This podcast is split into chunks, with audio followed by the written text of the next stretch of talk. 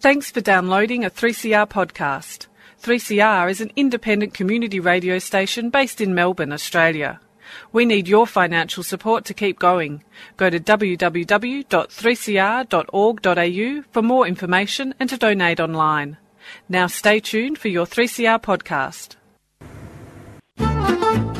Like some food for thought? Tune in to Radical Philosophy with discussions on freedom, happiness, knowledge, evil, and rational argument. With words from Midgley, Caputi, Adams, Stewart, Wolf, and Hagengruber.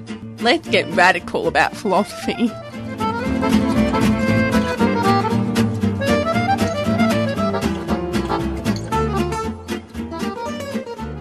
I'm Kathy Weiss, and this is Radical Philosophy on 3CR Community Radio. I hate society's notion that there's something wrong with sex and any woman who loves sex. Alessandra Torre. Good afternoon, listeners. Thank you for tuning in to Radical Philosophy. I'm your host, Beth Matthews. And today on the program, we're speaking to Dr. Vanessa Schouten about sexual consent in residential care facilities. Welcome to the program. Hi, thanks, Beth. Now, could you give us a little bit of background information about yourself? Sure. So I'm a lecturer in philosophy at Massey University in Albert and Betts Auckland on the North Shore. And my areas of interest are normative and applied ethics, in particular the ethics of sex and sexuality. At the moment, I'm actually involved in an interdisciplinary project, and we've just published an article on ethics, intimacy, and sexuality in aged care in the Journal of Advanced Nursing. And what this article was, it was a series of interviews and surveys that we did with staff and residents and carers about what they thought about ethics in the context of sex in a residential care setting. So we asked, looked at how they made their decisions, what ethical considerations they, t- they took into account, those sorts of things. So, what was it that inspired your interest in sexual consent in residential care facilities? See, a, a funny coincidence. So, when I started working at Massey, I just completed my PhD, and that was on the role that consent plays in ethics and sex. And my dissertation argued that there are cases in which just looking at whether or not someone consents is sometimes not very useful when it comes to a moral evaluation. So this is pretty controversial, but it seems to me that there are some cases involving people who either can't or at least can't obviously consent, where there's not necessarily a moral problem with any sexual activity. And in particular, I'm thinking of cases involving people in loving relationships, especially of long duration, when one or both of the parties have some kind of cognitive impairment, like dementia or something like that. And I think in cases like that, it seems cruel to say that people in that position shouldn't be engaging in any kind of sexual or intimate activity just on the grounds that one of them can't consent. And this wasn't just about necessarily older people with dementia, it's also about perhaps younger people with cognitive disabilities, and that those people should have the right to fulfilling and loving romantic relationships as, as well, if that's what they desire. And it seems like focusing solely on consent might rule a lot of those relationships out. I think it's a real problem. So I've done this PhD in philosophy, which is obviously all about the theoretical issues. And then when I started to work at Massey, I discovered that I had some colleagues, Mark Henrickson in social work and Catherine Cook in nursing, and they were already working on a sort of related project. They'd already been involved in talking to and interviewing residents of residential care facilities and staff members and family members about their attitudes to sex and intimacy. I thought this was really interesting because I think philosophy can get some really useful insights from people who actually have to make these sorts of decisions on an everyday basis. So we theorise, but they're actually you know, engaged in making these decisions. So I talked to Mark, and I was lucky enough to be asked to be involved in the project. Could you tell us what your definition of sexuality is? Yes, yeah, so it's actually quite tricky. And for the purposes of our project, we're defining it pretty broadly. So it might include all kinds of sexual activity, masturbation, con- consumption of pornography, right through to sexual intercourse, maybe even something as simple as holding hands. Right, so we concern with intimacy and intimate touch as well as behaviours that are overtly sexual. And this is because intimate touch can be hugely important to people, but it's also a really important way to express a person's sexuality. And holding hands needn't be an expression of sexuality, like you might hold hands with a kid when you're crossing the road, but it can be uh, if it's an expression of your relationship with someone. So we're interested in sexuality really broadly speaking. What is the general attitude of the staff in residential care facilities towards sexual relationships between residents? Actually, it's really mixed. Right? So that's quite interesting. Some of the staff thought that any kind of sexual relationship at all was just completely inappropriate in that sort of setting. Some people believe that it's part of the role of the carers to look out for a resident's overall well-being, and it, that means helping people live fulfilling lives with sex and sexuality being part of it. So whether that means access to escorts, masturbation, forming new sexual relationships. So it really varies.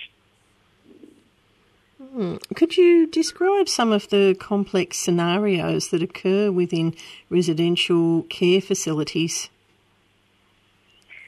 Yes, I think most of the really complicated cases have to do with two factors. So, especially if the relationship is new, that can be really complicated. So, in some cases, you might have a resident who's been in a heterosexual relationship all their life, and they may form a same-sex relationship and that can be difficult for the family, especially if the person's still married or still has a spouse outside of the care facility. And so that can be complicated. Something else that sometimes causes problems is when there's a conflict with the resident's family members. So sometimes married residents form new relationships with a person who's not their spouse. And that obviously can be pretty upsetting for the spouse and the children. And one complication of all of this is that sometimes it's the adult children who have enduring power of attorney, and they might need to be consulted. But obviously, adult children aren't often you know, the best people to be making decisions about their parents' sexual lives, particularly if it's a new relationship. And I'd be happy, you know, helping my parents with their financial affairs if they needed me to. I wouldn't really be that happy about helping them with their sexuality or sexual lives if that was a necessity. So, yeah, I think most people would probably feel the same way about their parents. Yeah, it can be can be quite a, a difficult issue for children. I suppose there almost yeah. needs to be an independent sort of guardian appointed, doesn't there? Yeah, and so I was thinking it'd be the best solution. You'd want to appoint someone who's got power of attorney over your decision making with regards to sex and sexuality or something like that. But it's difficult to see, I guess, how, how that would work. It has to be knew you well, who clearly had your interests at heart. But it seems unusual that every other area we leave this to children or family members, but there really might not be the best people to decide in this domain. Is there any sort of legislations in the care facilities? Uh, so I think nothing in particular. So obviously in care facilities there's a duty of care towards the residents. So you would look after their general health and well-being. You know, obviously all of the usual laws about sexual assault and harassment and things like that apply. But there's nothing, there's no particular laws that relate particularly to residential care facilities. But I think one pretty complicated legal issue is that obviously, according to the law, it's not legal to have sex with someone if they don't or can't consent and you were aware of that or you should have been aware of that. But it's often really not clear whether a patient with dementia can consent to sexual activity or not. And a lot of the tools that people use to assess competency aren't really fit for purpose, so they're often general cognitive ability tools rather than tools that relate particularly to people's understanding of sexuality. So sometimes this means that facilities can be really risk averse. Like, so obviously the safe option is just to prevent any kind of sexual intimacy.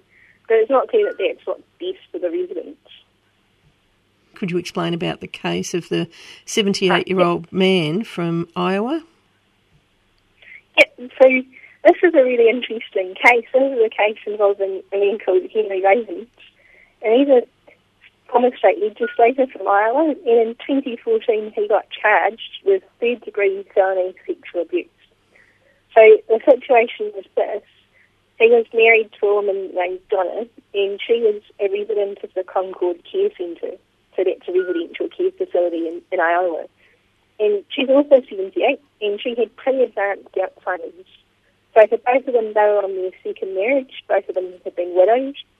At the time that Henry was charged, or well, like shortly before, they'd been married for seven years. Uh, so both of them had children from their previous marriages, and there'd already been a bit of tension between Henry and Donna's children. And they disagreed about things like whether it was a good idea for Henry to take his wife on outings. So the daughters thought that they sort of agitated and upset their mother, and Henry thought that the reason Donna was upset was because she couldn't be with him as much as she wanted to. So at this point, one of the daughters had actually raised concerns with a social worker and with the facility that Henry was engaging in inappropriate sexual contact with their mother. So, in consultation with their daughters, who actually had power of attorney, the care team put in place a new care plan, and this care plan limited her outings with Henry, and this is the crucial point. They determined that Donna was unable to consent to sexual activity, and they did this based on her results in a standardised cognitive test. And this test is used for Medicaid and Medicare purposes, so it's a, you know, it's a standard test. It's not particularly related to sexual consent. But so they determined this thing that Donna was not able to consent to sexual activity. And they advised Henry then a week later, Donna was moved from a private room into a double. And then that evening, her roommate reported that Henry came in drew the curtain around his wife's bed and that she heard sexual noises. So Donna's daughters were informed of this and then the police got called and an investigation began. Donna's, one of Donna's daughters successfully petitioned for guardianship of her mother and from then on Henry's visits to Donna were really limited. She died in August that year and then three days later, or actually three days after the funeral, Henry was arrested. Right, so I think what's really interesting about this case is that it basically covers all of the really interesting issues about this. So the first, it's not clear whether Donna could consent. So according to the doctors, she couldn't. But they were relying on standardised cognitive test. And the thing is about capacity to consent is this might vary across the domains. So someone might be able to consent to a medical treatment, but not be able to manage their own finances. And also, particularly with something like dementia, capacity to consent can vary from moment to moment. So a dementia patient might be lucid in the morning, but not in the evening. The other interesting question is that it's not clear that anyone was thinking much about what was best for Donna. Right? And she seemed pretty upset when she was unable to spend time with Henry there was no indication that she was unhappy with any of her interactions. And in fact, intimacy can often be good for people with dementia. And the other complicating factor is, of course, whose role was it to decide what's best for Donna? So there was obviously a lot of conflict in this case between Henry and Donna's daughters.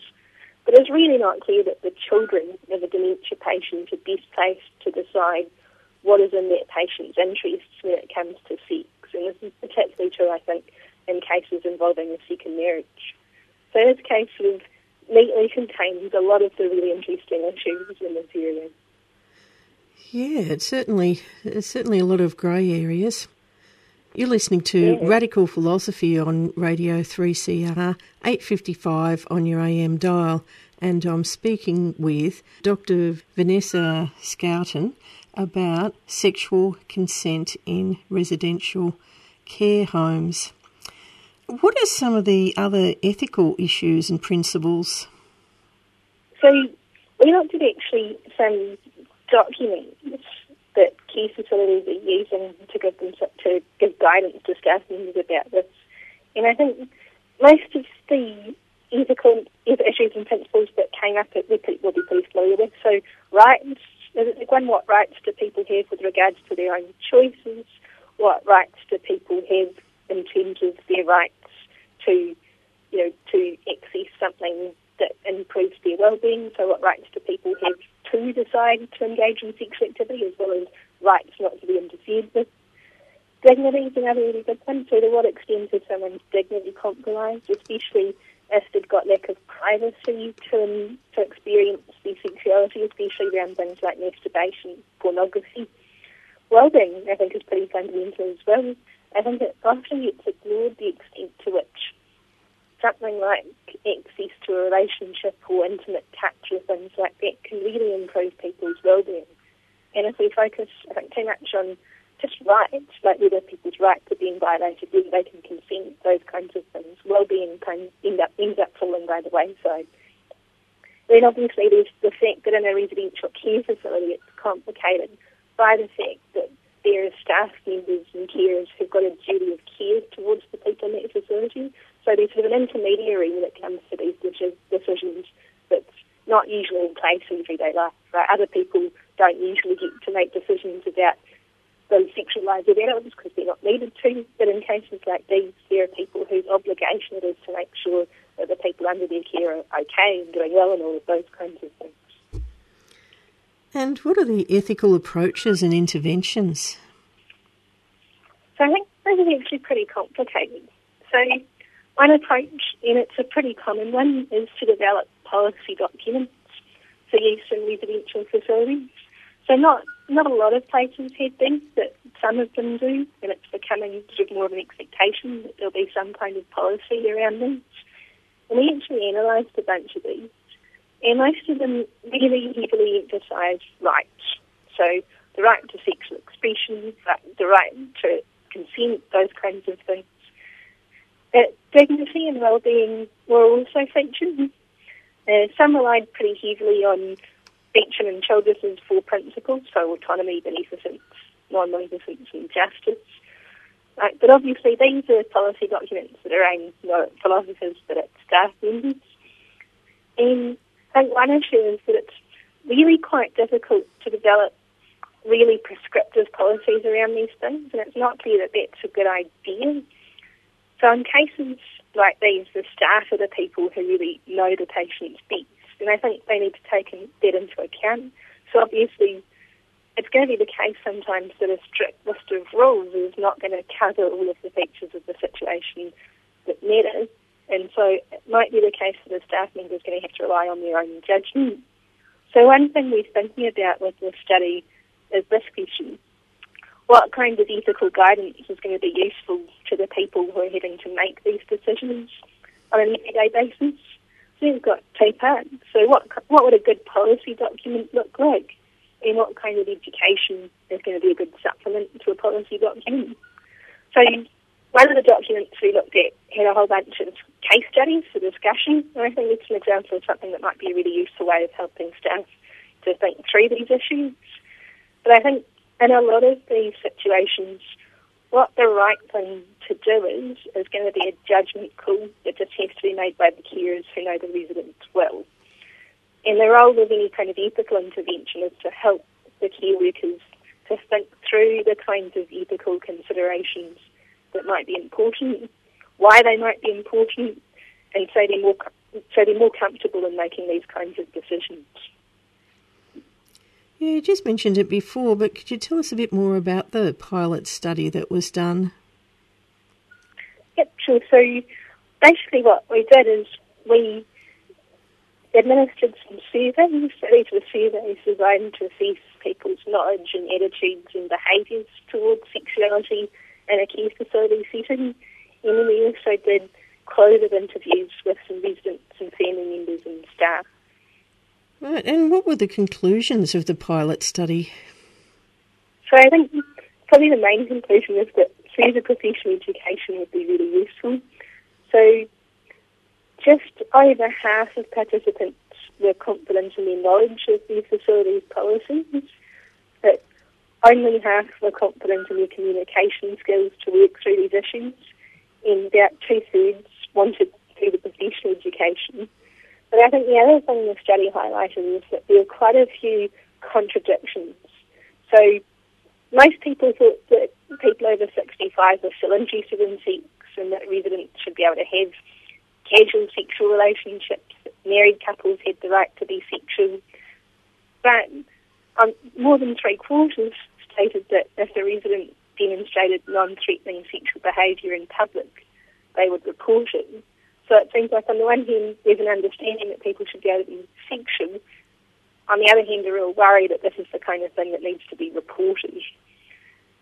Three quarters of the participants felt they, they were confident in their ability to make ethical decisions, but only a third of them agreed that it was easy to tell whether a patient with dementia consents to sexual behaviour just by looking at their behaviour. So I think that basically overall it's, it's pretty messy. So, but some of the some of the things that came out of the qualitative data were I think really interesting too. So I think the main one is that the physical space of a care facility can make forming or even maintaining relationships really difficult. So often couples might be separated, especially if one of them requires hospital level care. A lot of the rooms only have single beds or there's shared rooms. Even if there is space available, there's often a lack of privacy, so you might have care coming in and out all the time. And another thing is that it's not just about sex in sexuality, it's also about relationships and people's feelings about their relationships as well.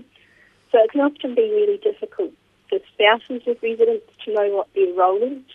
So especially if you've been someone's carer for a long time, sometimes when the spouse goes into a care facility, then you've got to sort of relearn how to be their spouse rather than their carer.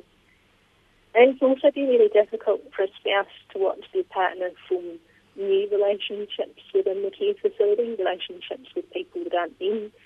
So there's a lot of difficult issues and a lot of difficult things for people around this issue. I suppose there's the attitudes of the people running the care facilities as well, and if they're homophobic, that's liable to affect the residents as well.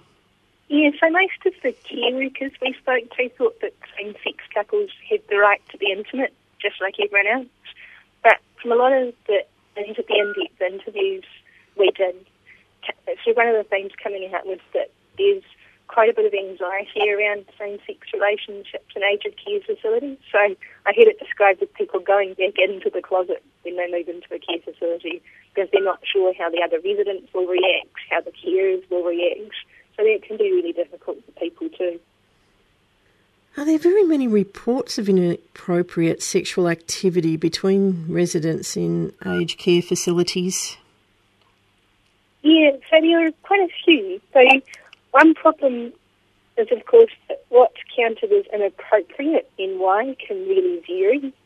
So, so I think I think one respondent thought that that was not appropriate to even have any kind of sexual relationship at all in a care facility. That even if there was a private space, and that was because, as they said, it was embarrassing to some people. Uh, two of our participants described an incidents involving male residents either groping or attempting to touch other residents and entering the room of female residents. And in both cases, both, in both of those cases, the male resident was then moved to a different facility. But this can often be really difficult to deal with. So one staff member we spoke to talked of the difficulty in dealing with these situations in a way which respects the dignity of both of the residents, or all of the residents involved.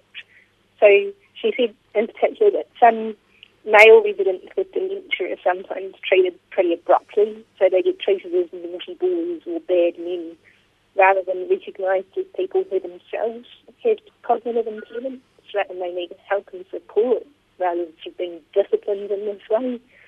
But obviously we've got to take into account the safety and the well-being of everyone else in the, in the facility as well. So it's a difficult balance yeah, it is. Is there anything else you'd like to mention that we haven't already covered? Yes, I think one particularly interesting issue is to do with sex workers. It's actually surprising the extent to which this is an issue in care facilities. But obviously, in some ways, a care facility is like a home, and you know people should be able to do things that are legal within the comfort of their own home. So I don't know what's like in Australia, but in New Zealand, prostitution is legal, so it's regulated. so there's no issue, there's no issue with the legality of that. And sometimes people want, want to access these services. So it's actually quite a nice story. So there's a, a manager actually describing a resident who, before he passed away, his last wish was to see a woman's naked body. And they tried to organise that for him. But the, the problem is, is that when they, when they tried to do that, they had to go through the paperwork. They had to talk to the person with enduring power of attorney, and that person needed to consult with the family members to see if they agreed that they wanted to pay for the services of the sex workers to come in. And so basically it became really complicated, and the resident passed away before they managed to sort it out, which the respondent described as a, as a shame, really. But, and I think this is something that needs to be more discussion about, more discussion about how to manage. Do you have any future study plans within this field? Uh, so we're involved in a master's project at the moment. So we've done the, the studies I've been talking about have been pilot studies, and what we're doing is we're renting out the project. So we're involving a lot more facilities. So one of the things I'm interested in is the surveys that we've got coming up, in which we're really trying to drill down into what people's attitudes are, how they understand consent, the extent to which they believe that's important. So that's the, that's the direction that this project is taking at the moment. Oh, thanks very much for coming onto the program today. Oh, thanks, Beth. And I've been speaking to Dr. Vanessa Schouten about sexual consent in residential care facilities. Hope you've enjoyed the program and been given plenty of food for thought.